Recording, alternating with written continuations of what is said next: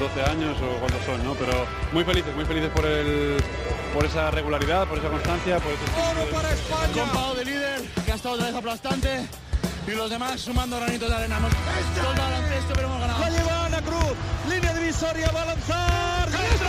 ¡Dentro! ¡Dentro!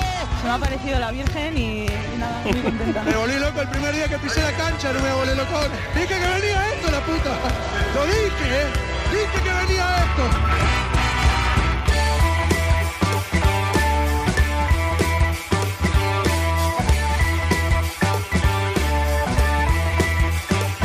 Bienvenidos, Onda Nautas, al capítulo 18 de la tercera temporada de Cuatro Cuartos. No vamos a eludir la polémica. Vivimos en un tiempo en el que la gama de colores parece ceñida a los dos polos opuestos, el blanco o el negro. Intentaremos mostrar también tonos grises, verdes, amarillos o azules. La situación, sin duda, es grave, porque se mueven tantas cosas entre bambalinas que perdemos el norte. Los hay que me insisten en que es bueno tanta polémica porque así se habla de baloncesto. Lo siento, pero no estoy de acuerdo. Se hace ruido en torno al baloncesto porque están involucrados los dos polos opuestos, el Real Madrid y el Barcelona. Poco interesa el deporte de la canasta y el bien del baloncesto y empieza a pensar que ni a muchos de los que viven del baloncesto. La Copa del Rey de Madrid ha sido extraordinaria, una final con un nivel de juego extraordinario, de lo mejor, si no lo mejor que se puede ver en Europa, más allá de lo que vemos incluso en la Euroliga, que se frota las manos ante todo lo que lee y escucha, aunque son tan cortos de miras que no ven, no vemos que el conflicto no genera más beneficio que la inmediatez de una estrella fugaz. Profundizamos en lo que ha sido la Copa del Rey de Madrid, polémica y épica. Lástima que nos lleven los demonios de la polémica. Sergio García de Peiro da las últimas indicaciones, balón al aire, comienza el partido. El baloncesto se juega en cuatro cuartos. David Camps.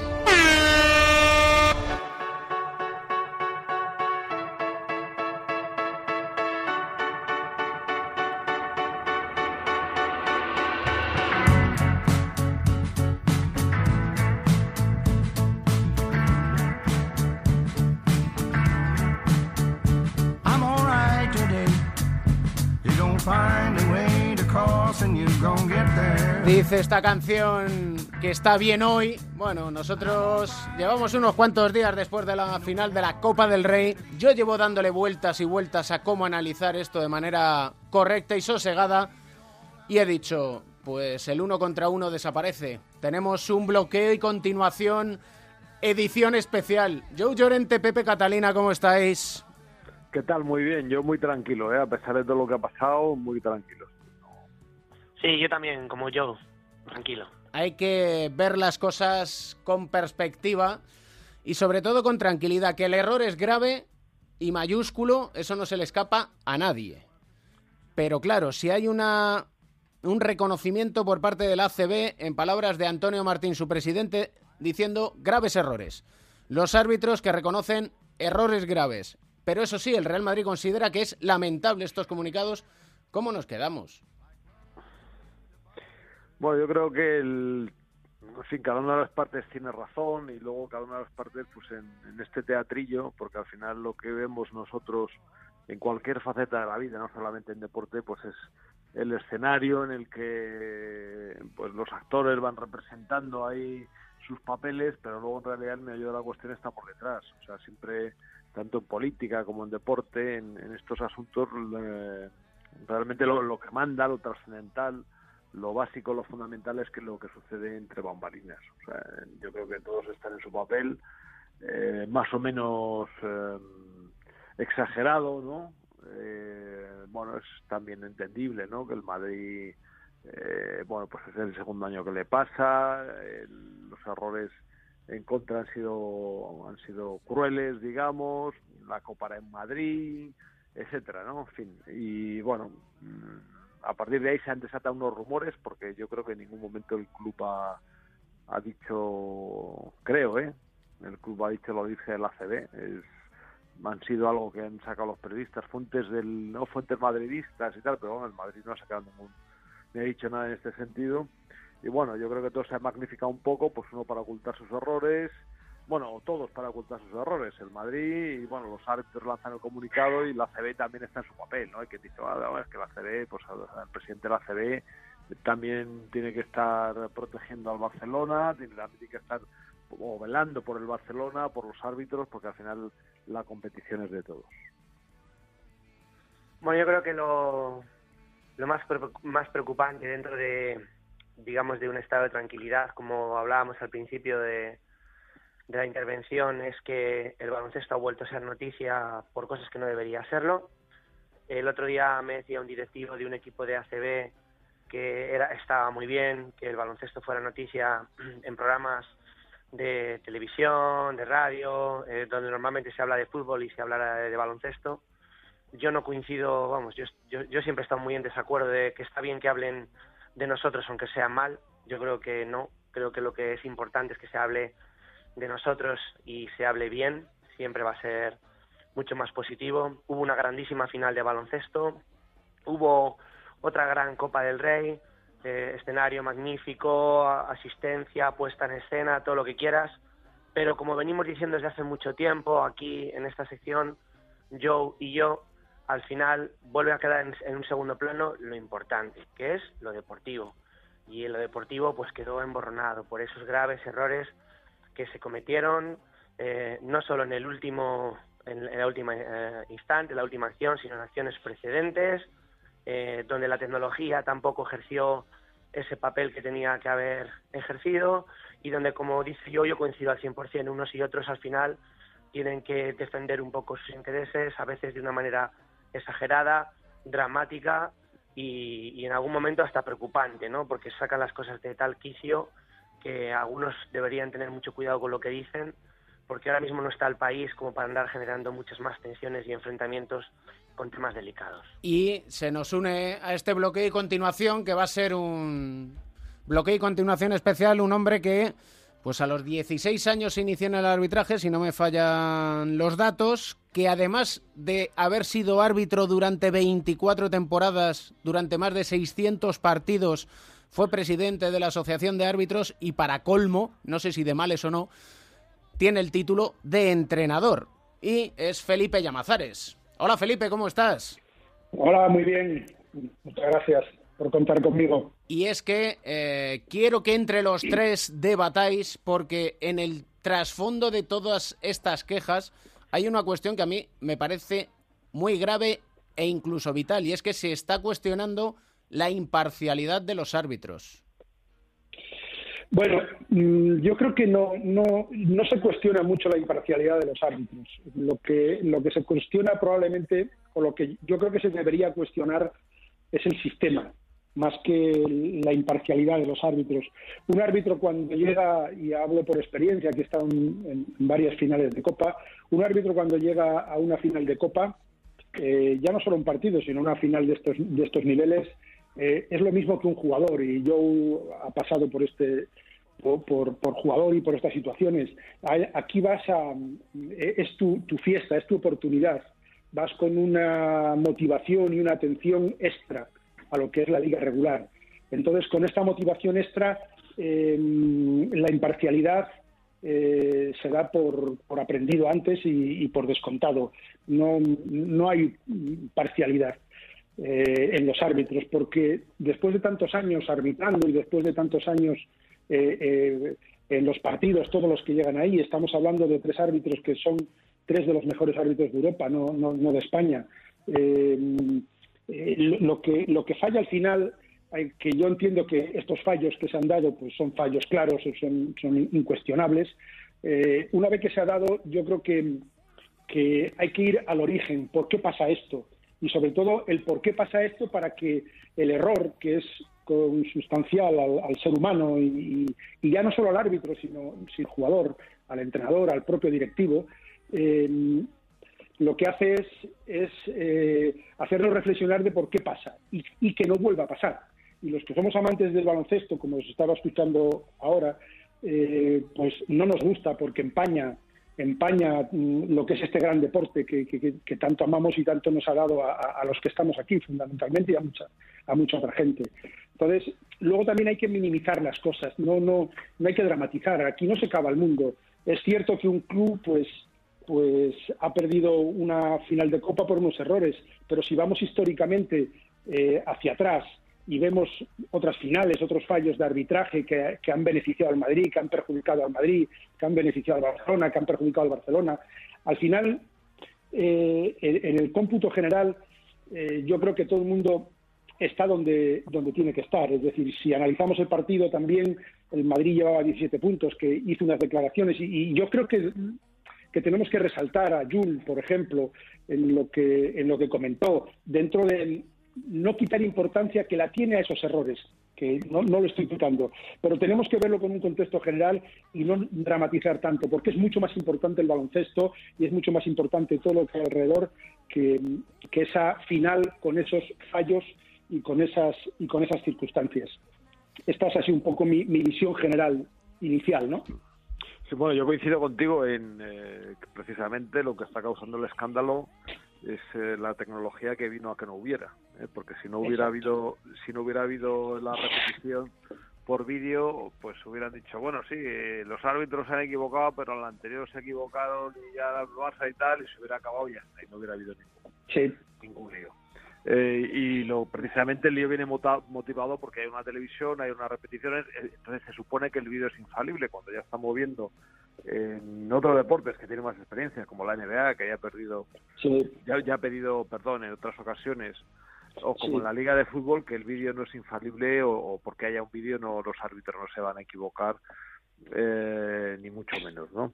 Y luego también la propia reglamentación, ¿no? Porque los árbitros, si hubieran tenido la posibilidad, seguro que hubieran revisado la jugada, la jugada anterior. ¿eh? O sea, la hubieran revisado y hubieran dicho, no, esto es falta, tal, se para, tiran tal, sacan y sigue el paso.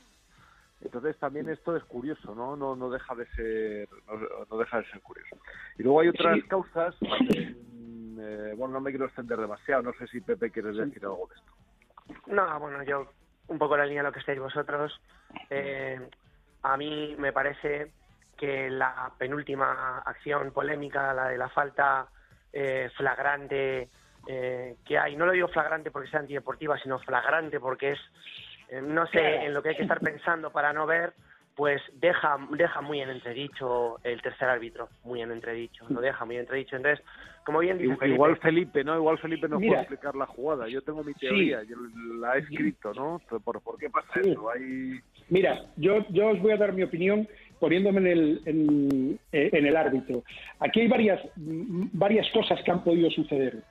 Una, que mm, si hay un gran conocimiento del, juego, en ese momento probablemente el árbitro tenía que haber ido antes, y es muy fácil hablar después de que ha pasado, tendría que haber ido antes a la línea de fondo para esperar la jugada de, de frente. Pero, dadas las circunstancias y del, contraataque, el, árbitro corre ligeramente por delante de esa jugada. Y ahí han podido pasar varias cosas. Una, que al ir el, árbitro en movimiento y los jugadores en movimiento, no haber llegado el árbitro antes, los dos en movimiento dificultan la visión de la jugada y tiene la duda, y en esos momentos ante la duda no pitas. Dos, puede pasar que el jugador, eh, el árbitro, dirige, focaliza su visión en el balón, única y exclusivamente en el balón, para ver si hay falta en la mano o hay una interposición del balón en la, en la ofensiva cuando está cayendo y no ve el manotazo mm, del brazo que le da en la cabeza. Eh, lo que yo tengo claro es que si un árbitro eh, de estos niveles ve lo que hemos visto el resto de, personas. Sí, en, eso estamos de acuerdo, pero como, o sea, yo entiendo entonces que si hay un árbitro que puede no verlo y los otros dos que se inhiben porque respetan el área o, qué pasa ahí. No, no, no se inhiben. Si eh, el segundo árbitro, que es el árbitro de centro del otro lado, viene de arrastre desde atrás. Yo entiendo que el segundo árbitro lo ve desde lejos y deja la apreciación de la falta al jugador, al, árbitro que va adelante, porque igual, igual él no lo ve del todo claro. No, no lo tengo claro. Pero ¿por qué? porque es una jugada que está con, un árbitro solo. Lo normal es que el que va adelante la, la pite. Yo no sé, yo no. yo, no, a mí, a mí esa explicación, o sea, tú si lo explicas así, eh, a mí no me convence. O sea, quiero decir que no. O sea, es una falta que se ve desde cualquier sitio porque es una falta clarísima. Además, es una situación que, no hay nadie, no, no hay nadie eh, No hay nadie que delante le tape, de ¿no? ellos. y Yo, yo parto de que es un error, ¿eh? Yo Estaba, de no, es error bien. Claro, de los dos. De no, los no, dos pero, pero, pero es que yo no, o sea, yo no entiendo, o sea, a ver si me, si me explico, yo no entiendo esa explicación, o sea, que que sea un árbitro, entonces, el árbitro ese es el único que puede pitar esa jugada, el que No. el de fondo, el que estaba debajo de No, la... no. No, no, Ya, es claro, error pues de para los mí es dos. que, es, es es Es que el error otro de estaba, dos.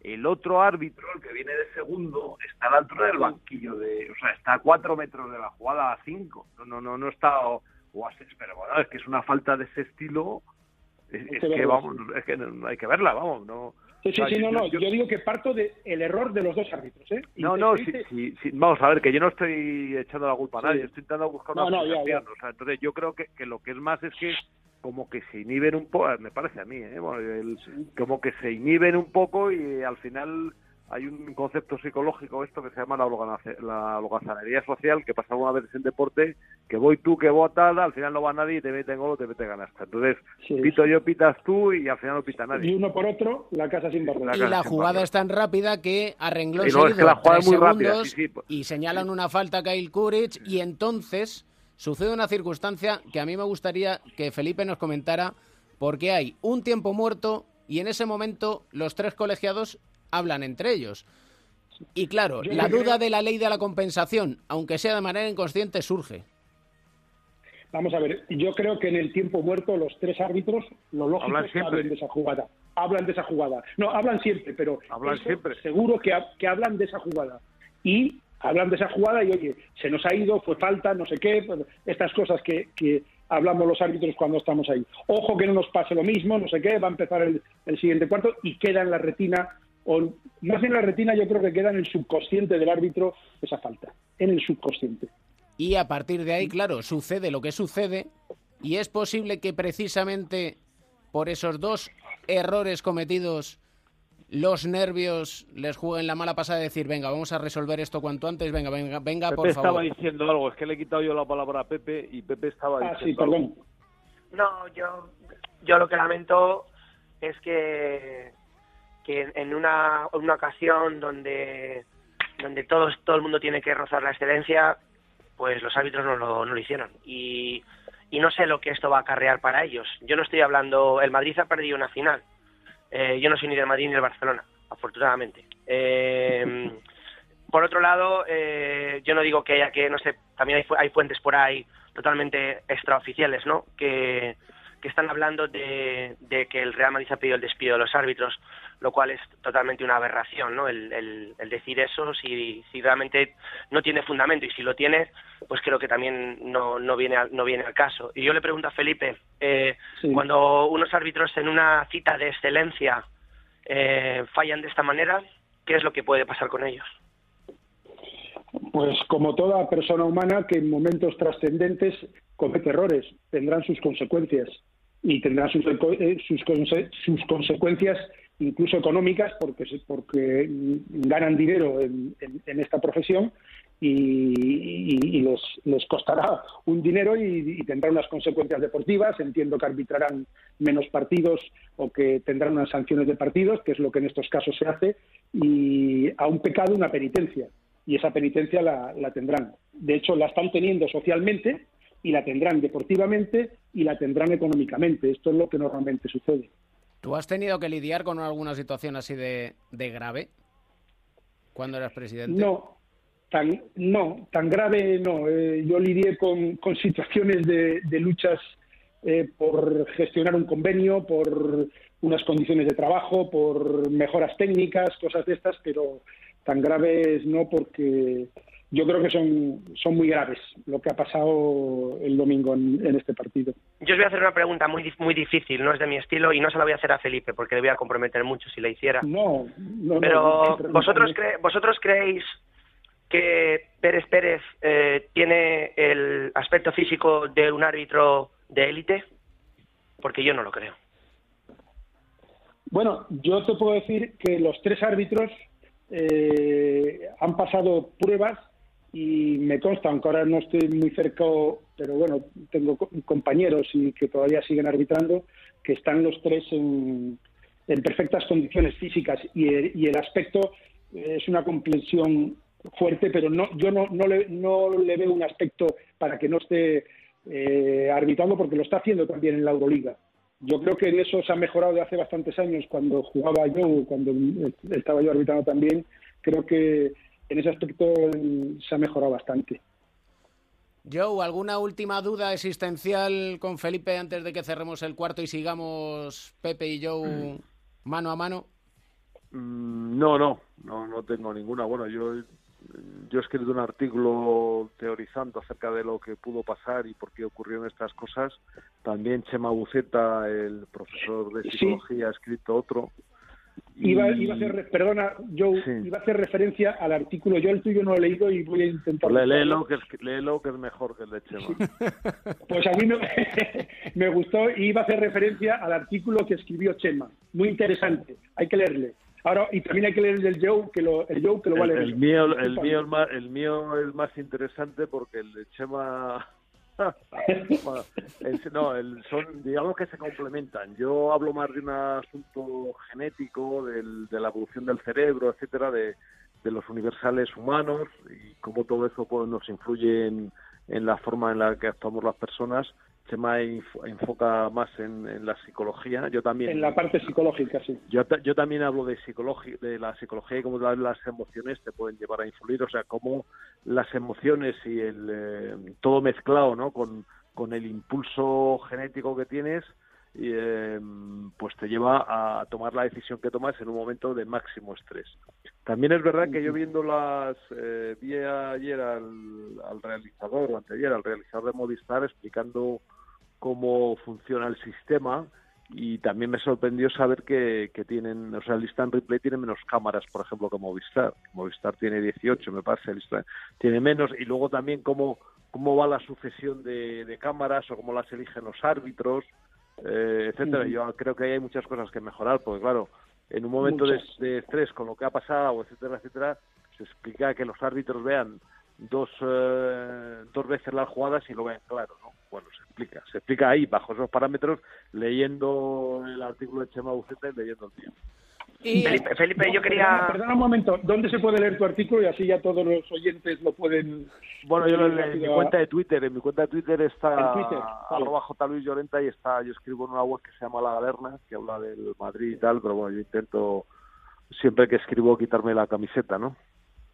Y de hecho lo puedes ver también también eh, escribí porque bueno en fin tengo eh, estoy desatado ¿eh? escribí otro que se llama los eh, los trencillas son gente honrada ¿eh? también hombre justo, justo anteayer ¿eh? o sea fueron seguidos los dos los dos salieron ayer ¿eh? Pepe, ¿qué querías? sí, no, que yo quería matizar con Felipe. Vamos a ver, yo llevo mucho tiempo en el mundo del baloncesto. A Pérez Pérez le he visto pitar un montón de veces. Le he visto en la Euroliga, le he visto al máximo nivel. Lo que quiero decir con esto es que muchas veces la mujer del rey, la reina en este caso, no solo de ser honesta, no solo de ser honesta, de parecerlo. Entonces, esto, eh, eh, sabes, eh, cuando estás en un, en, un, en un escenario así, estás mirado por lupa y yo sé que ellos, evidentemente, si no pasa las pruebas, pues no estaría invitando, ¿no? Pero creo que eso también muchas veces da lugar, aunque cada uno tenga la condición física más ancha, más estrecha, más gruesa, menos gruesa. Yo también tengo amigos eh, que pueden eh, ser fenomenales atléticamente hablando, eh, no estando, digamos, en su peso ideal. Pero creo que todas estas cosas que puedan evitar dar, hablar eh, y, y, especular sobre, sobre, ciertas situaciones, creo que también habría, habría de cuidarlo, sobre todo en un campeonato que siempre aspira y presume la excelencia como es la ACB. Sí, no, no, yo en eso estoy de acuerdo, pero también te digo que si no hubiera pasado estos errores, probablemente esa observación que estoy contigo y que, y que es cierta y que lo comparto, pues hubiera, hubiéramos pasado por encima. Quizá ahora es más mm, buscando el porqué, que son muchas las razones y, y es la que te puede llamar un poquito la atención. Pero comparto tu, tu comentario. Felipe, muchas gracias por acompañarnos en este rato de charla. Muchas gracias a vosotros, un placer poder hablar de baloncesto y con vosotros. Un abrazo fuerte. Otro abrazo, Felipe. Adiós, Joe. Un abrazo fuerte. Pepe, Joe, pido un tiempo muerto, no os vayáis, ¿eh? No os, no os mováis de ahí, que en un minuto estamos, estamos con el segundo cuarto. ¡Vaya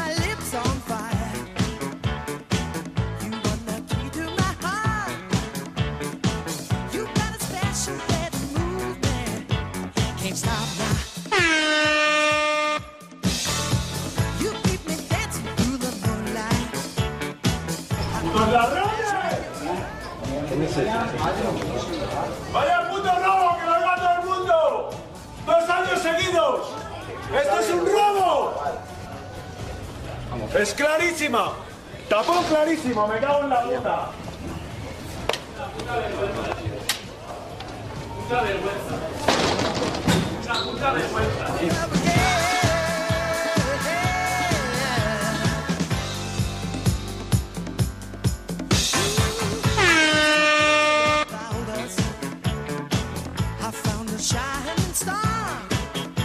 Que sepáis, Joe Pepe, que esta canción que ha elegido Sergio García de Peiro se llama Instant Replay de Dan Hartman. O sea, aquí va todo bien hilado, ¿eh? Va todo, no hay puntadas sin hilo. Bueno, yo eh, cuando escuchaba esas voces de fondo, que a, a mí no me resultaron agradables verlas eh, cuando vi las imágenes después del partido, quiero, quiero bueno, entender que ni Felipe Reyes ni Rudy Fernández eh, tenían conocimiento eh, ni tenían pruebas que, con imágenes de lo que había sucedido en la jugada anterior, ¿no? Y que entonces se tenían en su indignación a lo que pasó en la última jugada y a lo que a lo mejor venía de atrás eh, de la pasada final de la Copa del Rey, ¿no? Porque si después de, ver esas imágenes pensaran de la misma manera o reaccionaran de la misma manera con la falta de Randolph y a Singleton eh, de la que han reaccionado, yo creo que sin verlas, entonces quizá pues sería un poco preocupante. Sí, totalmente de acuerdo, ¿no? Y el, el hecho de que los eh, árbitros no tuvieran ningún tipo de premeditación en contra del Madrid lo muestra no solamente el hecho de que no pitaran la, eh, la falta de Randolph eh, sobre Singleton, sino que en la consecución de la jugada le dan un tiro adicional a Carroll, que es el que hace que se ponga por delante del Madrid, ¿no? Eh, o sea, ahí tuvieron dos oportunidades muy buenas para pitar en contra del Madrid y no lo hicieron.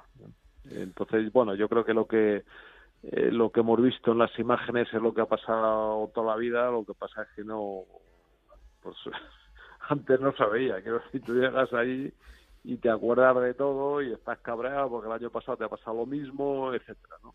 A todo, a todo esto eh, está también la imagen posterior, que David no, no ha puesto el corte o no ha llegado a ponerlo, en la que aparece Yul. Casi ni se escucha, que dice, no pueden llegar al final, van ganando de 16, Eso joder. Sí, que bueno, pues también, también digamos que hay opiniones para todo. Pero dicho todo esto, y a pesar de lo Sí, que pero dice mira, en Yul, relación a lo de Yul, a mí me gustaría decir dos cosas. O sea, cada uno la frustración la... la gestiona de una eh, manera diferente. La gestiona claro. de una forma diferente. Yul no estuvo ni el año pasado jugando, ni este año cuando pasó la- los puntos. Entonces no lo vio. No lo vio porque estaba salido fuera para que le cosieran la cabeza, ¿no? Eh, bueno, entonces él tiene a lo mejor eso más grabado en la el- en, en- en- su, en su mente por lo que sea, ¿no? Porque él cuando llega y, y vuelve al banco y pregunta, oye, ¿qué ha pasado? ¿Qué ha pasado?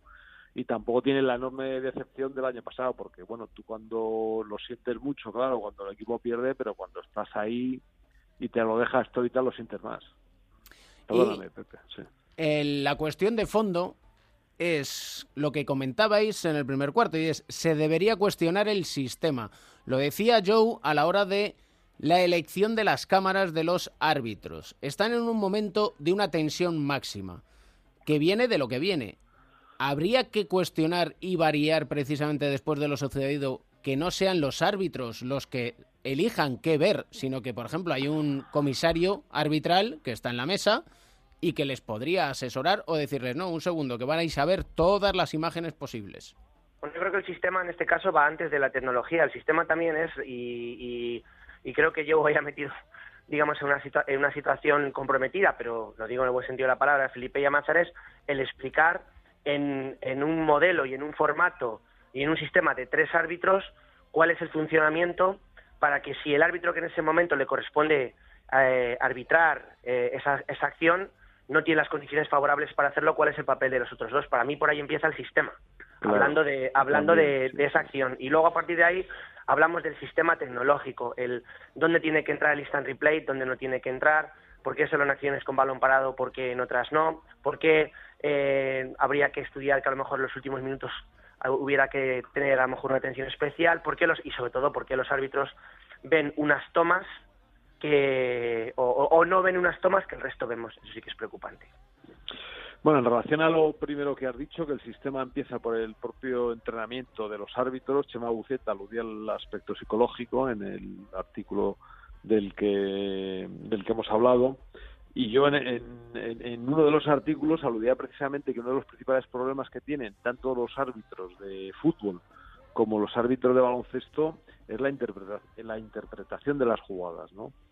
Pero curiosamente, los que más luz pueden arrojar sobre la interpretación de estas jugadas, cuando una, cuando un agarrón es relevante, cuando real, de verdad un empujón influye, etcétera, etcétera, todo este tipo de cosas, quienes, mm, quienes más luz podemos arrojar, bueno, o pueden arrojar ahora, son los jugadores, los que están ahí dentro, los que saben de verdad lo que es, y, no el sistema endogámico que tienen los árbitros. Eso me parece a mí un, un, grave error, ¿no?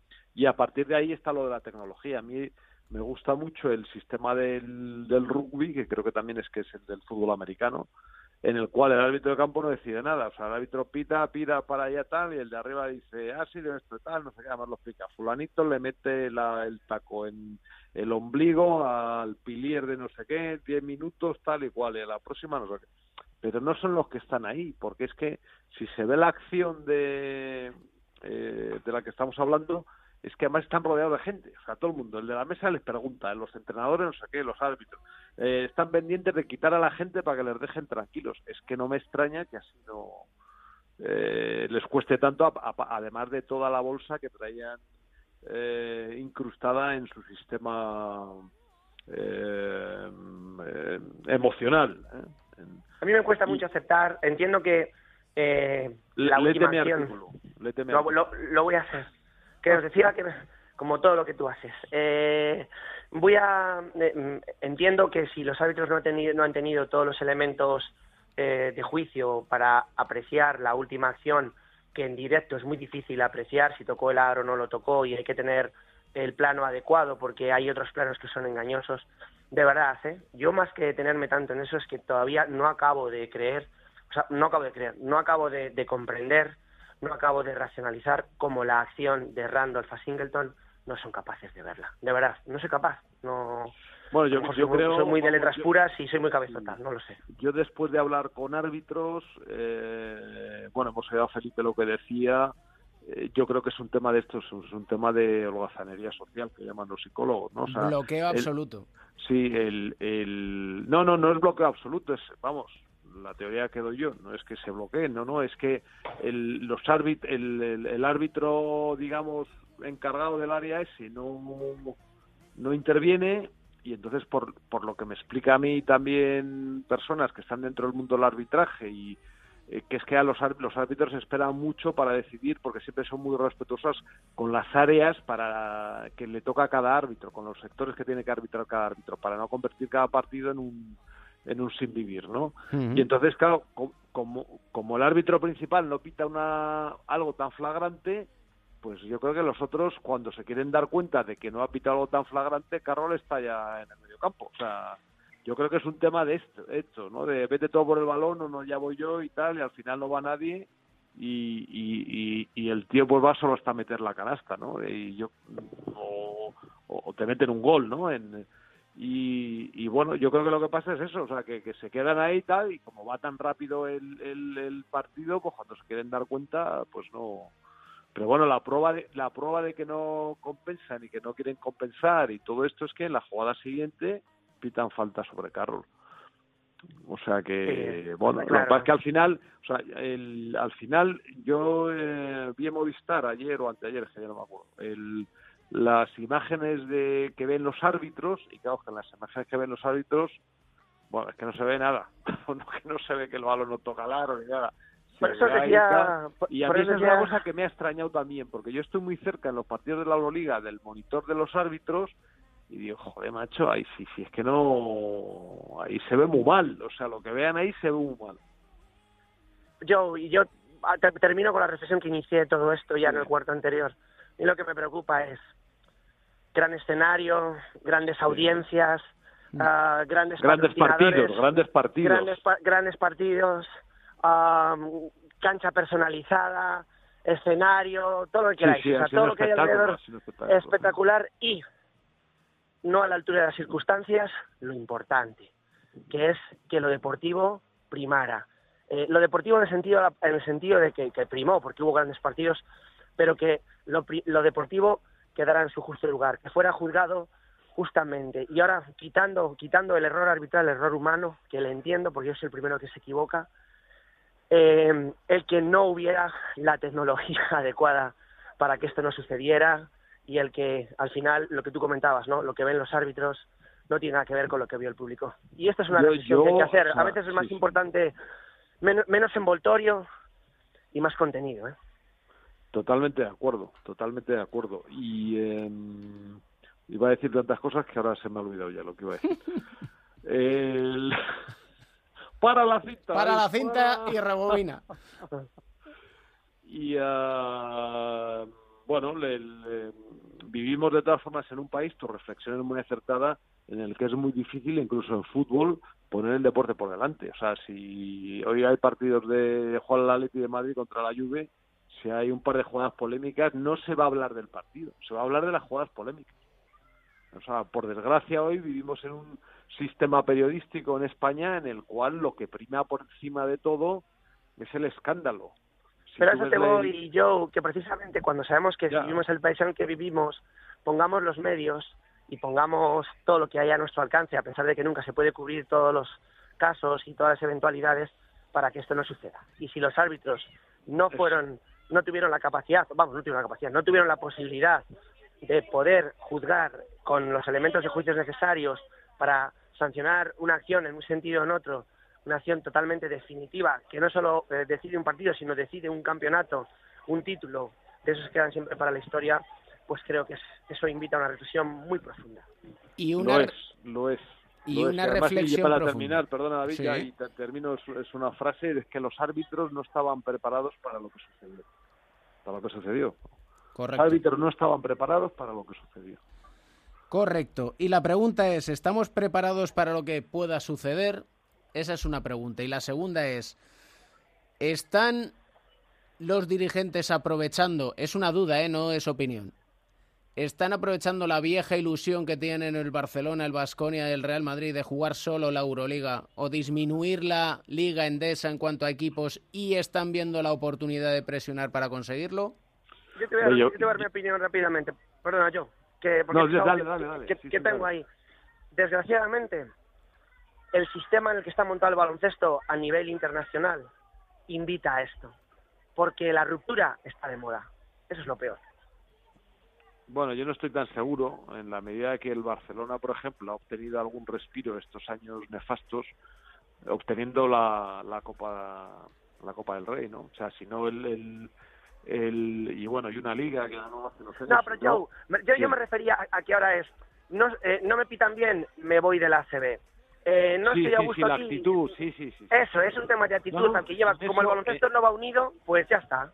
Eh, Pues eso no eso no te lo discuto en absoluto que la moda por desgracia y lo que vende y lo que y parece la modernidad es eso por desgracia por desgracia es eso Mm, Pero sobre todo el asociado- baloncesto, que la, la FIBA por un lado, la Euroliga por otro, la CB por otro, la Federación por otro, entonces al final el, el modelo de ruptura es que lo tienes en la punta de la lengua continuamente.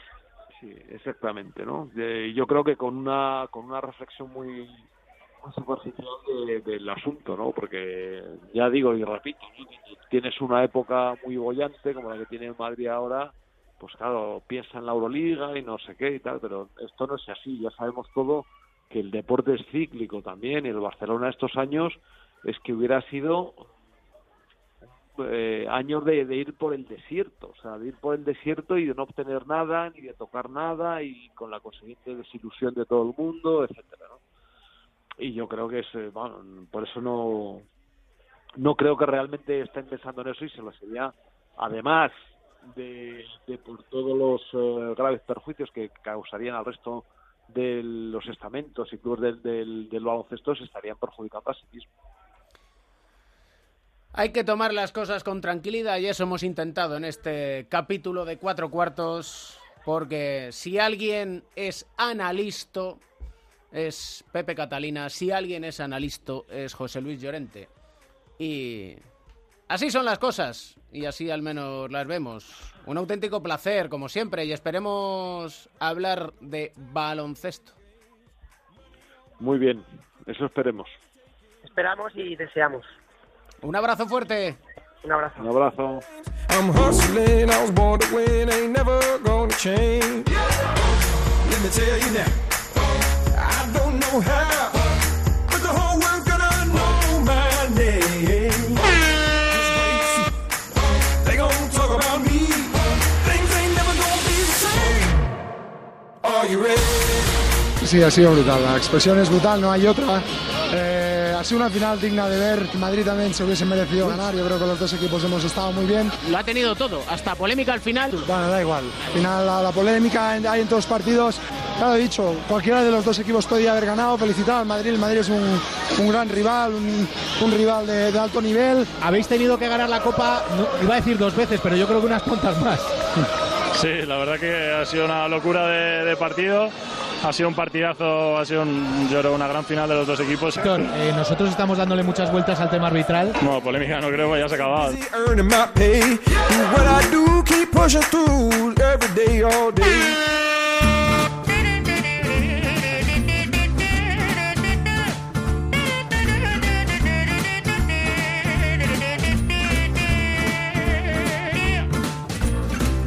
Y aunque Joe Llorente y Pepe Catalina y Felipe Llamazares han estado muy tranquilos, muy sosegados y muy reflexivos, siempre viene bien el diván de Beirán, pero estos días ni te cuento. Psicólogo del deporte y medallista olímpico, José Manuel Beirán, ¿cómo estás? Muy bien, David. Hay que ponernos en el diván de Beirán para analizar las cosas con tranquilidad y sobre todo para ver qué claves psicológicas han llevado a los colegiados a cometer los errores. Porque, claro, hablaban tanto Felipe Llamazares como Pepe Catalina como Joe Llorente en torno a que no estaban preparados para esa situación los árbitros. Y claro, la cuestión es, ¿cómo se pueden preparar? Porque tú lo viste como nosotros. Sí, así es, hay que prepararse, es verdad. Hay que prepararse como cualquier deportista. Es que para mí los, los árbitros son unos deportistas más que están en el campo. O sea, están jugando eh, pues eh, 13 deportistas. Y ellos son, son unos más. Lo que pasa es que eh, deberían o, se debería preparar exactamente igual, pero porque sean árbitros no son, son deportistas que están sujetos a, a riesgo de errores exactamente igual que cualquier otro jugador. Y ellos intentan además, y se trabaja, porque además sé que es así continuamente, todos los aspectos. Trabajan el aspecto físico, trabajan el aspecto técnico continuamente, repitiendo jugadas y luego lo que les da la experiencia. Y el, el, aspecto psicológico, no sé exactamente cómo lo trabajan, sé que hay algunos que sí lo trabajan, otros lo trabajan por su cuenta, pero es que es igual de importante. En algunos casos, cuando ya llegas a cierto nivel, es más importante incluso que los otros, que el aspecto físico, por ejemplo, y tienen que prepararse ahora después de lo que ha pasado, que ya todo el mundo, ellos mismos han reconocido que han sido errores, tienen que ver por qué se cometieron esos errores, cuál fue el error de verdad en, esos mismos momentos, en las tomas de decisiones y intentar que no vuelva a pasar otra vez, claro. Y es que hay una circunstancia que viendo, hay, bueno, varias circunstancias, pero eh, una que a mí me asaltan varias dudas y es, después de la falta que nos señalan de Randolph a Singleton, después de la falta que señala la Currich a Carroll. Con todo ese vaivén hay un tiempo muerto y en ese tiempo muerto los árbitros hablan y a buen seguro que hablan de la jugada. Entonces, ¿llegarían más nerviosos, mucho más tensos a esos últimos cuatro segundos en los que se va a decidir una Copa del Rey? No solo una Copa del Rey, es la Copa del Rey entre el Madrid y el Barcelona en Madrid. Probablemente, probablemente fue así. Lo más interesante es saber exactamente qué es lo que hablaron ahí en ese momento, en ese tiempo muerto, porque los tiempos muertos sirven para que los dos equipos que están jugando pues preparen estrategias, pensando en qué, cosa va a hacer el otro, qué es lo que va a hacer el otro equipo, qué tipo de defensa y qué es lo que vamos a hacer para solucionarlo. Eh, los árbitros hacen lo mismo, se ponen a hablar entre ellos, pero habría que ver qué estrategias prepararon o qué es lo que se hicieron. Normalmente lo que tienen que hacer es apoyarse unos a otros, hablar a lo mejor de, lo que puede pasar. Lo normal es que quedando cuatro segundos, pues se fuera a provocar pues a lo mejor una falta para tirar dos tiros, porque con, con dos puntos era suficiente. Y tienen que estar preparados para eso. Lo que pasa es que pueden venir condicionados por las jugadas anteriores. Y si encima lo han estado hablando, pues más. Yo de ninguna manera diría nunca que, conscientemente intentaron ayudar a un equipo. Nunca, porque estoy convencido de que no, de que no ha sido así y yo no lo he visto nunca en ningún, con ningún árbitro. Es más, los más perjudicados por estas decisiones, está claro quiénes son, son ellos. Ahora mismo todo el mundo está hablando de ellos eh, y, seguro que no les gusta estar en esta situación. Y, ellos no van a intentar que gane un equipo u otro, pero inconscientemente algunas veces puedes intentar hacer pues eh, compensar, ¿no? Hacer una eh, hay una predisposición psicológica a eh, a tomar una decisión u otra. Si estás convencido y lo has hablado y sube tu nivel de activación pensando que te has equivocado en una jugada muy importante antes, pues lo que intentas es bueno ahora lo que no me volve, no me puede volver a pasar otra vez es otra otro error grave. Pero ese, esa propia tensión es la que hace que es mucho que sea más fácil que cometas otra vez otro, otro error. Tú lo que tienes que manejar ahí es el nivel de activación, de, de, confianza, autoconfianza, de estar unidos entre los árbitros y hablar antes entre ellos de qué situaciones pueden pasar y de la tranquilidad que tienen que, que tener para tomar esa decisión. Pero probablemente eh, esa compensación inconscientemente sí puede darse, pero inconscientemente, naturalmente. Mm. Y eso puede influir en sus decisiones, claro. Y luego hay otra circunstancia. Eh, no sé si anticipan esos cuatro segundos en los que el equipo que está debajo en el mar, por debajo en el marcador va a ir a buscar una falta o una jugada que sea cuando menos dudosa uh -huh. para precisamente provocar la duda en el colegiado. Pero claro, provocan la duda, que en sí sucede, no por una falta, pero sí por un lanzamiento que no se sabe si golpea el tablero, golpea el aro, y entonces se produce lo que supuestamente es un avance y una ayuda, que es ir al instant replay, a la repetición a analizar. Pero claro, ¿en qué condiciones acuden estos tres colegiados a analizar esas jugadas? Porque tienen tal revuelo alrededor que mantener la calma en un momento de tanta tensión y resuelven todo en un minuto. Sí, yo creo que ese fue el, el mayor problema. El que no te hayas dado cuenta de una falta bueno, es difícil ver una falta tan clara como esa. En, la primera falta eh, de Randolph es, es, probable que uno por otro no la pitaran. Estaban bastante lejos, fue un pase largo, y entonces a lo mejor a veces es tan claro que siempre dices, bueno, que la pite el otro. Bueno, sí, pero bueno, alguno lo verá. Y fue tan rápido todo, porque fue coger el rebote y salir corriendo Carroll para, para meter canasta. Entonces, es que no te da tiempo, no le vas a parar cuando ya está metiendo la canasta, no vas a parar el juego en ese momento. Y además, por el reglamento, no puedes parar para ver si ha sido falta, solamente puedes eh, repasar el vídeo si ha pitado el árbitro. Y eso es lo que sí que pudo pasar en la siguiente jugada, que, que dijeron, bueno, es una, una solución que hay ahora mismo, y es decir, bueno, en cualquier caso, pase lo que pase, yo pito y luego ya lo arreglamos con el vídeo. Pero si no pito, no puedo repasarlo. Si, si ellos dejan que pase esos cuatro segundos, aunque hubiera sido una, un tapón ilegal, pues no podrían repasarlo. Sin embargo, sí que pueden hacerlo una vez que pitan y, luego van a, a, consultarlo. Y ese sí que fue el error. A lo mejor por tener prisa en, en, decir, bueno, vamos a acabar rápido con esto, solo vieron unas imágenes y no vieron todas las imágenes. Eso es una de las cosas que estoy seguro que no va a volver a pasar y mucho menos en un partido en el que se está decidiendo tanto en los últimos segundos. La próxima vez que pase ya verás cómo van a repasar todas las, todas las cámaras desde todos los puntos de vista para no volver a cometer un error como ese. Pero pasará porque ha habido un error, no pasará porque ellos se den cuenta que tienen que pausar sus pulsaciones, sí, que tomar es. responsabilidad de lo que deben hacer y sobre todo de decir un segundo que tampoco hay prisa. Es decir, es sí, sí. entrenar al árbitro precisamente en la buena toma de decisiones. Es verdad, y a ver si esto sirve para, precisamente para eso, para entrenar a los árbitros en, en, el manejo de la activación, en la toma de decisiones, en los objetivos que tienen que poner en cada momento, en el apoyo que tienen que, que tener todos, entre los tres, forman un equipo, a ver si sirve para eso que supongo que sí, porque yo sé que los otros sí que lo hacen. Ellos además preparan eso, ese tipo de cosas. Lo que pasa es que como es, es, igual que un jugador, un jugador está preparando continuamente no fallar. O sea, estás entrenando a tirar para no fallar y vas a fallar continuamente porque vas a seguir fallando. Lo importante es hacer todo lo que esté en tu mano y en tu mano está, y por eso sube el porcentaje de, de tiros eh, de, de, un tirador cuando entrenas mucho, cuando eres capaz de tirar con confianza sin pensar en otras cosas, tu, tu porcentaje sube. No va a ser perfecto, pero va a subir muchísimo. Y eso es lo que tiene que estar claro. La ACB tiene que ayudar a los árbitros en esto. Y ellos, ellos yo sé que lo, lo trabajan, porque lo están trabajando desde el primer día que lo hacen. Pero a lo mejor necesitarían más ayuda o ayuda externa o de profesionales que puedan ayudarles a manejar estas situaciones, sí. Y es que la ayuda del psicólogo del deporte también en los árbitros es muy importante y sobre todo hablabas antes de anticipar lo que va a suceder después de un tiempo muerto. Pues igual ahora también tienen que trabajar en anticipar qué es lo que se van a encontrar en un partido contra el Real Madrid. Pues sí, eso es una presión añadida que van a tener ahora mismo, porque van a tener todos los ojos pendientes de eso, cada decisión que se tome. Y la verdad es que en ningún momento van a, intentar que gane un equipo en lugar de otro, porque si tú lo que quieres es que gane el Barcelona, por supuesto le pitas aquella falta que nadie puede discutir, que fue una falta, incluso una falta eh, intencionada. Entonces, con eso ya se hubiera acabado el partido.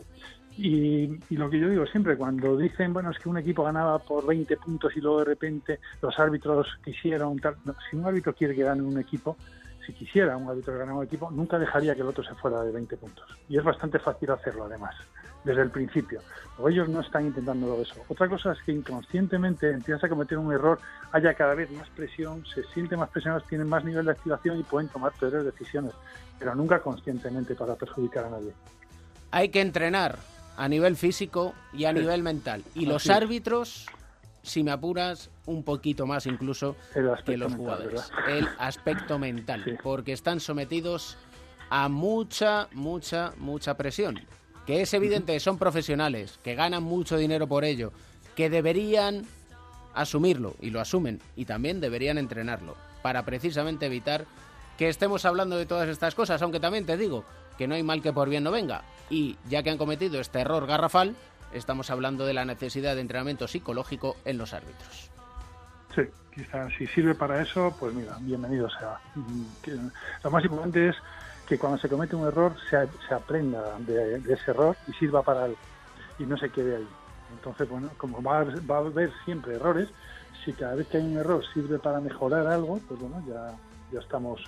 Siempre va a seguir habiendo sorpresas, porque es lo más divertido del deporte, pero cada vez serán menos o por lo menos menos importantes. Y nunca hay que ponerse una venda ante la realidad. Sí. Siempre un placer, maestro. Muchísimas gracias. para mí. Muchas gracias.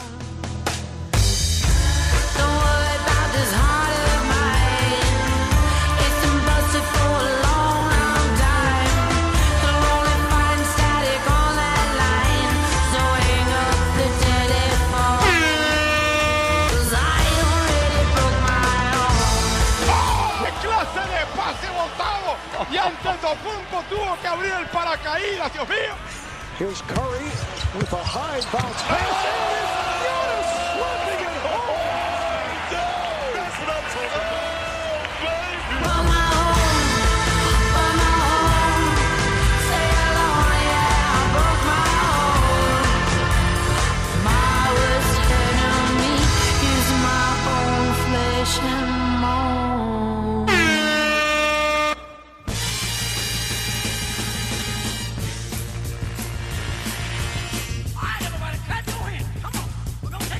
Ya está bien de Copa del Rey, vamos a desconectar un poco, no sé si lo habrán hecho los All-Star. Miami, Nacho García, Binesport, ¿cómo estás? David Camps, muy buenas. Pues estoy muy bien, la verdad. LeBron James, el hombre del All-Star ha desconectado algo. Sí, hombre, sí, ya sabes que el, el All-Star Weekend se aprovecha o para estar en el evento o para agarrar unas mini vacaciones. Claro, todo el mundo pensará, LeBron, que es imposible que eluda esa gran cita ¿Va a poder aprovechar un par de días? Bueno, pues sí lo hizo porque los Lakers jugaron el martes 12 de febrero en Atlanta y desde allí voló a un destino que no ha trascendido, pero sí que sabemos que fue fuera de los Estados Unidos. Se marchó el martes por la noche y el viernes por la mañana ya tenía que estar en Charlotte, así que el miércoles y el jueves debieron ser intensos, pero por lo menos para aprovechar. Eh, los hay otros que son como Draymond Green, que directamente reconocen que mejor no ir al All-Star, que acepta pues que no ha jugado bien este año y que prefiere las vacaciones, ¿no? Eh, esto es como el 1-2-3, ¿no? Eh, entre el escaparate 1 o el 3, pues se quedó con el de las vacaciones. Así que eso se lo dijo directamente a, a, los medios de San Francisco sin pelos en la lengua, que él además dijo que el All-Star es un agobio. O sea, que fíjate encima, no sé si querrá volver alguna vez, pero con estas palabras lo va a tener eh, complicado. No sé si viste, por cierto, David, lo que pasó en el cuerpo técnico de los Warriors. ¿Qué ha pasado? Bueno, el... se jugaba, creo que fue el lunes pasado, el Denver-Minnesota. Mm. Eh, se filtró un vídeo de ellos, de Steve Kerr y todo su equipo, eh, viendo el partido de los Nuggets co- como si fueran aficionados número uno del equipo de Denver, porque ganaron los Nuggets, por lo tanto, eh, Mike Malone y todo el cuerpo técnico de Denver asumía la responsabilidad de dirigir en el partido de las estrellas, o lo que es lo mismo, Steve Kerr y los suyos podían descansar unos días. No iban a tener que ir a Charlotte, algo que no le gustó mucho a Steve Curry, que sabes que es su ciudad natal y le hubiera gustado contar con, con sus entrenadores. Bueno, pues Steve Kerr y los suyos lo, lo celebraron por todo lo alto. ¿eh? Así que me parece que el All-Star está muy bien, pero cuando no te llaman tampoco está tan mal. ¿eh? Es un poquito, he de reconocer, agobio. Sí, Estoy, sí, sí, sí. con Draymond Green, Green es un sin Pero vivir. También te digo que, me- que bendito sin vivir, ¿eh? No, claro. Pero te digo que es normal porque, porque, vamos a ver, si yo te digo los destinos más habituales, yo creo que tú también te saldrías diciendo lo mismo que Draymond Green. A ver, los destinos más habituales suelen ser Florida, todo el estado de la Florida, vete a la playa que quieras, eh, aunque te digo, en Miami es el destino por excelencia. Yo he estado, no me lo invento, en este año no, pero eh, ha habido años en los que he estado eh, por la ciudad y me he encontrado jugadores de la NBA y dices, bueno, ¿este qué hace aquí? Si este juega en Chicago, si este juega en, Minnesota, bueno, pues lo que hace efectivamente es desconectar. Y el otro es México. Eh, los dos destinos, Florida y México, te aportan eh, buen tiempo, te aportan cercanía porque estás a tres o cinco horas de avión según desde donde vueles en Estados Unidos.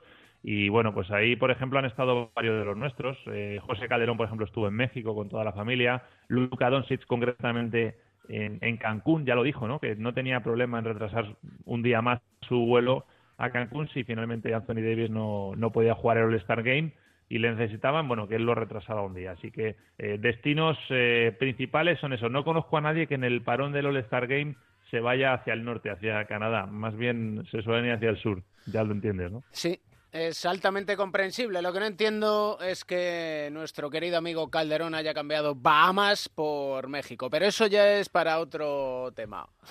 Cualquier destino de esos, créeme, es mejor que Detroit. Pero bueno, en cualquier caso, ya están todos en marcha. La NBA vuelve a la normalidad. Y nosotros también. Un abrazo fuerte, Nacho. Cuídate mucho, chao. ¿Qué pasa, queridos? ¿Cómo estás, señor? Buah, vamos, lo estoy pasando esta semana de locos. ¿Qué Estoy con- mejor, estoy mejor que Antonio Martín, que ya es suficiente. Que conste que tenemos... Ahí está, el Risitas. Le vamos a Ya llamar el- al ya Risitas. está, el, el ventilador. a que, esto, que esto es para desengrasar, ¿eh? Que no, te, no te ya preocupes, cuartos que, te- aquí que tengo analizando el, el- analizando. el- el mejor desengrasador de todos para esto. ¿Sabes si...? No has saludado a Edu a todo esto, ¿eh? Sí, he dicho el Risitas. ah, el Risitas. Risis, ¿qué dices? ¿Tú sabes ya si se ha visto a Papá Ball intentando fichar algún equipo europeo eh, para la Big Ball 3 Band eh, suya de la liga o no? No, sé, también te digo que, me la suda bastante, eh, eh, Papabol, ¿eh? Lo- lo- me, encantaría ahora cómo eh, reaparece Lonzo el jueves contra Houston. Eh, ¿Cómo explicaría Lonzo Ball eh, que él o el que fuera responsable de sus cuentas en redes sociales eh, quitó todos los logos de Lakers en Facebook y en Twitter y sacó el ventilador de su padre para eh, dejar entrever que lo querían traspasar y si se quería marchar que no fuera a Pelicans y que fuera a, a Phoenix. A- ¿Ahora qué hacemos? O sea, ahora, ahora, ahora, que- ahora que volvemos a poner todas las L's, el oro y el púrpura en, la- en las redes sociales después de que hayas hecho el ridículo en la última semana de traspasos. Mira, aparte el otro día, bueno, ya me meto en dinámica, ¿eh? Eh, el, eh, al parecer, después de la derrota contra eh, Atlanta, el último partido de la gira de los cinco partidos del Este, eh, cuando llega el LeBron al, al vestuario, eh, Ingram eh, sigue con la misma cara de asco que había estado en los últimos dos partidos, incluyendo el de Boston, aunque se ganara. Eh, y LeBron le dice, oye, ¿qué? Y dice, no, bueno, tú entenderás que después de la semana que llevamos, pues tengamos un poco esta cara. Lo que ha salido eh, publicado a través de eh, Spectrum eh, Sports, que es la plataforma que, uti- que utiliza Lakers, es que LeBron en ese momento decidió no hablar, llamar por teléfono a Magic y que Magic les volviera a explicar cómo funcionaba la NBA. Magic a su llegada a Los Ángeles antes, antes de que se marcharan los que le tocaba el parón del All-Star, les explicó que el único jugador que no se iba a traspasar bajo ninguna circunstancia era LeBron James y que si el resto lo querían entender bien y si no, que comprendieran que se habían equivocado de deporte. No de deporte, sino de deporte más negocio, que la NBA era eso, y que si no canalizaran sus tres temporadas anteriores donde no habían ganado absolutamente nada. Así que el jaleo es chico. Casi tanto como el que tiene Tristán con la Kardashian, que es... ¡Hombre! Bueno, eh, eh, no, pe- no pensabas que volviera a salir Tristán No. aquí, ¿eh? Nada, ¿sabes lo que pasa? Que he caído en la cuenta que hace poco fue el día de San Valentín. Sí, sí, sí, sí. Entonces, como vosotros sois dos personas enamoradas de la vida, Sí. Sí. tendrán que traer a colación alguna cosita. Tristán, Tristán, Sí. Tristán. Tristán. Tristán y True. Sí. Tristán y True, que no puede ser más falso el nombre. Eh, ¿Por bueno, pero es que vamos a ver. Es que, es verdad, es, ¿no? que, es que Tristán se ha, El am- meti- se ha metido en cama de la mejor amiga de la hermana de su mujer. Pero el amor no es verdadero, entonces. No, es, es polígamo en su caso. Eh, este, es- este, es- este, es- este va a acabar con, la, con, una, con una pancarta en el Quick and Loans Arena cualquier día que ponga la poligamia ya está aquí y su cara, ¿eh? O su Sí, yo creo que Tristán es un, es un verso libre, un espíritu libre de estos y intentar- Bueno, y les hace la serie hasta, hasta estrés, vamos. O sea, no- no. A Tristán no le puedes poner puertas, es como al campo. Bueno, pues el tema es que eh, eh, Kardashian lo ha dejado definitivamente eh, después de que se haya comprobado que haya pasado algunas noches de hotel con una de las mejores amigas eh, de su hermana, eh, eh, Kyle Jenner. Al parecer se llama Jordan Woods, Bosques en, en plural, eh, la mejor amiga de su cuñada Kyle Jenner. Parece ser que él incluso ya ha reconocido la, la infidelidad y que esto ocurrió eh, el, el día de San de San Valentín, Valentín. en la noche de San Valentín cuando Kardashian se quedó eh, cenando con, con, con- con True y, y vio unas imágenes de, de tu primo liándola bastante parda. O sea que está muy rico todo esto. Todo esto, es una- Eh, es- esto y la portada del semana con Albert Rivera y Malú. A mí ya me han dado me han dado el mes. Te lo juro que no puedo ser más feliz. Pero eso ya se nos escapa, ¿no? De lo que es No, no, Tristán. no, San, tiene- Va- San Valentín también, Albert Rivera y Malú en casa de Albert Rivera, tú. Bueno, yo no sé si Albert Rivera jugaba al básquet, ¿no? O que era waterpolo. lo, lo que- ¿Qué, quieres Ese era buscar? Pedro Sánchez, Edu. No, Pedro Sánchez sí. No, Albert eh, Rivera era tenis, ¿no? Zapatero también sé que jugaba de defensa eh, al baloncesto, según dijo él una vez. Joder, vaya defensa. Eh, y, eh, y, y Albert no sé si jugaba al básquet. eh. Bueno, de Sí que al waterpolo creo que jugaba, pero... de, de momento. Le pega el waterpolo, ¿eh? ¿Mm? Sí, sí, sí, sí. Ahora que es bueno, ahora que esta campaña, esto no sé si le viene bien o mal, pero está en todos los lados ya, ¿eh? Bueno, Lo que está claro es de que uno. Tristán se ha metido en un buen jardín. No, bueno, pero, un saldrá, pero, eh, pero Un sal- bosque. saldrá, ¿eh? Un, domi- un domingo en el canal de las Kardashian sale de la crisis como hay Dios, vamos. no Y lo que ninguno. sería inadmisible es que Tristán esté tristón. No, no, no, Tristón no está, porque si está Tristón lo busca fuera, ¿eh? Él juega, él hace giras Un personales. malabar, un malabarista del amor. Es impresionante. Este, este había arreglado tú lo de la final de Copa en un minuto. Madre mía, hubiera dicho, no pasa nada. Yo me los llevo a estos tres tíos a cenar con Florentino y con, y con, y con Antonio Martín y solucionado, no hay problema ninguno. Ya está. Y en el rincón de Mateo, ahora que dices lo de la Copa del Rey, 50.000 euros para la investigación contra Sí, el señor, cáncer. qué Ricky, eso es bueno, sí. Edu, Sí, una, una auténtica pasada, sabéis la iniciativa que contábamos aquí antes de la Copa del Rey, ocho jugadores que han llevado los cordones solidarios de, la Fundación 1 entre 100.000, los cordones dorados, especial de apoyo al, al cáncer infantil, que era el 15 de febrero, y auténticos cracks que los llevaron, ¿no? Como Nicola Provitola, Darío Brizuela, Matt Janning, Jaime Fernández, eh, Beirán, eh, ¿qué más? Campazzo y Kyle Curich, que superó un, un tumor cerebral, y Fernando Sanemeterio. Y, bueno, pues además de Nicola Provitola, que lo, lo bordó, lo petó, eh, hizo récord histórico de valoración, dijo que no se va a volver a quitar los, los, los cortones, que le habían tenido suerte. Y la historia de superación no puede ser otra que la de la de Kyle Curich, que además fue entrevistado por Peques, que habían superado un cáncer infantil, compartió confidencias con ellos, les contó cómo había, había sido su tema de- de la operación, ¿no? lo duro que había sido, y, algunos de sus secretos, como de dónde saca tanta puntería y mete tantos puntos, que, es, eh, que son anotar más de 100 triples antes de cada entrenamiento y después de cada entrenamiento, y la suya es una historia de superación brutal cuando le diagnosticaron ese dolor de cabeza justo 1 uno, de, uno de noviembre, una fecha bastante simbólica.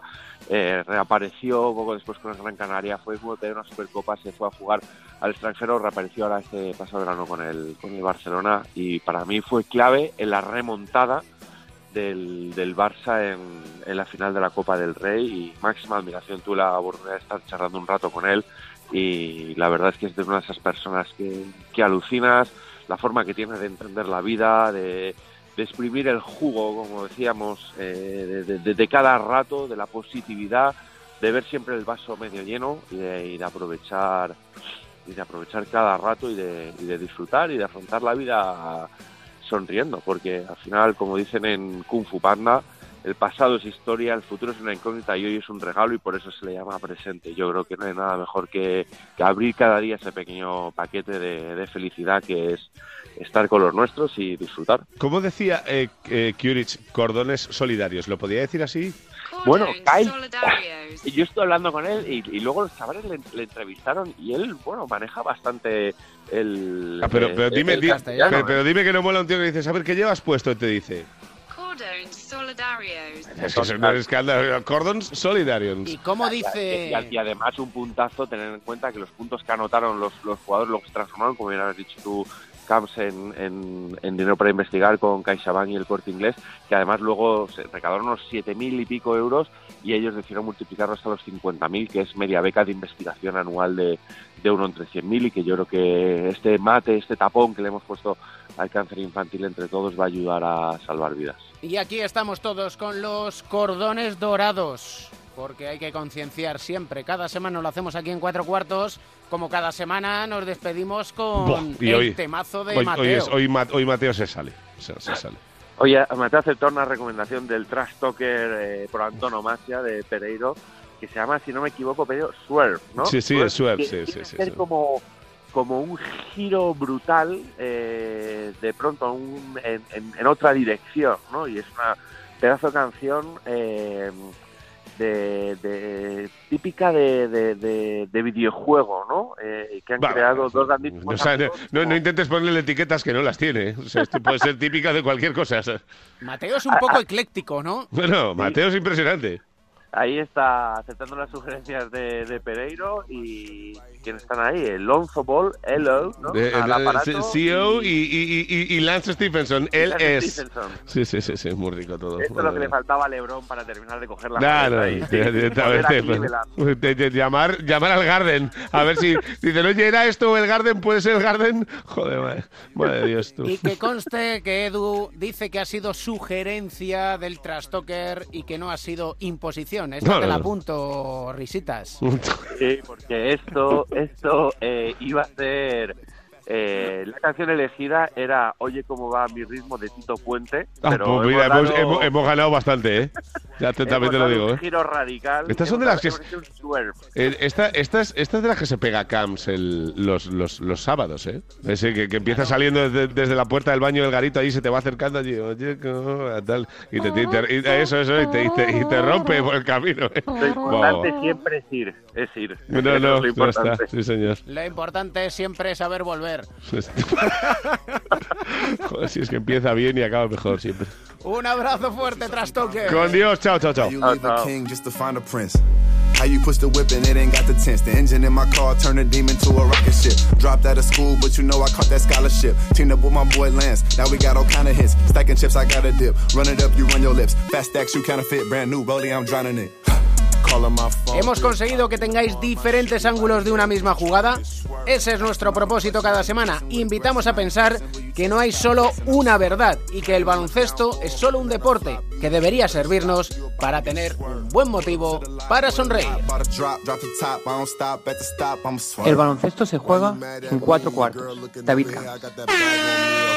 Came out the womb and I was born ready. Velveeta rag on, got that swag on me. I got ice on my wrist, Ice on my neck, real VVs, you ain't even got to check. Let me humble down, I ain't even got to flex. At the end of the month, I'ma need both checks and I'm swerved. Calling my phone, 3 o'clock in the morning, my shorty right here, what you trying to get swerved? Asking all them questions why you pressing with aggression. I ain't stressing who you texting, stop flexing, I'm swerved. Praying on my downfall, hoping that I flop. You haters better stop, you about to get swerved. Put up to the lot with a lot, bought a drop, drop the top. I don't stop at the stop, I'ma swerve. You haters better stop, stop. Pulled up to the lot with a lot. You, you haters better stop, stop. Put, put up to the lot with a lot. Stop, you stop. Stop, you about to get swerved. Stop, you stop. Stop, you you about to get swerved.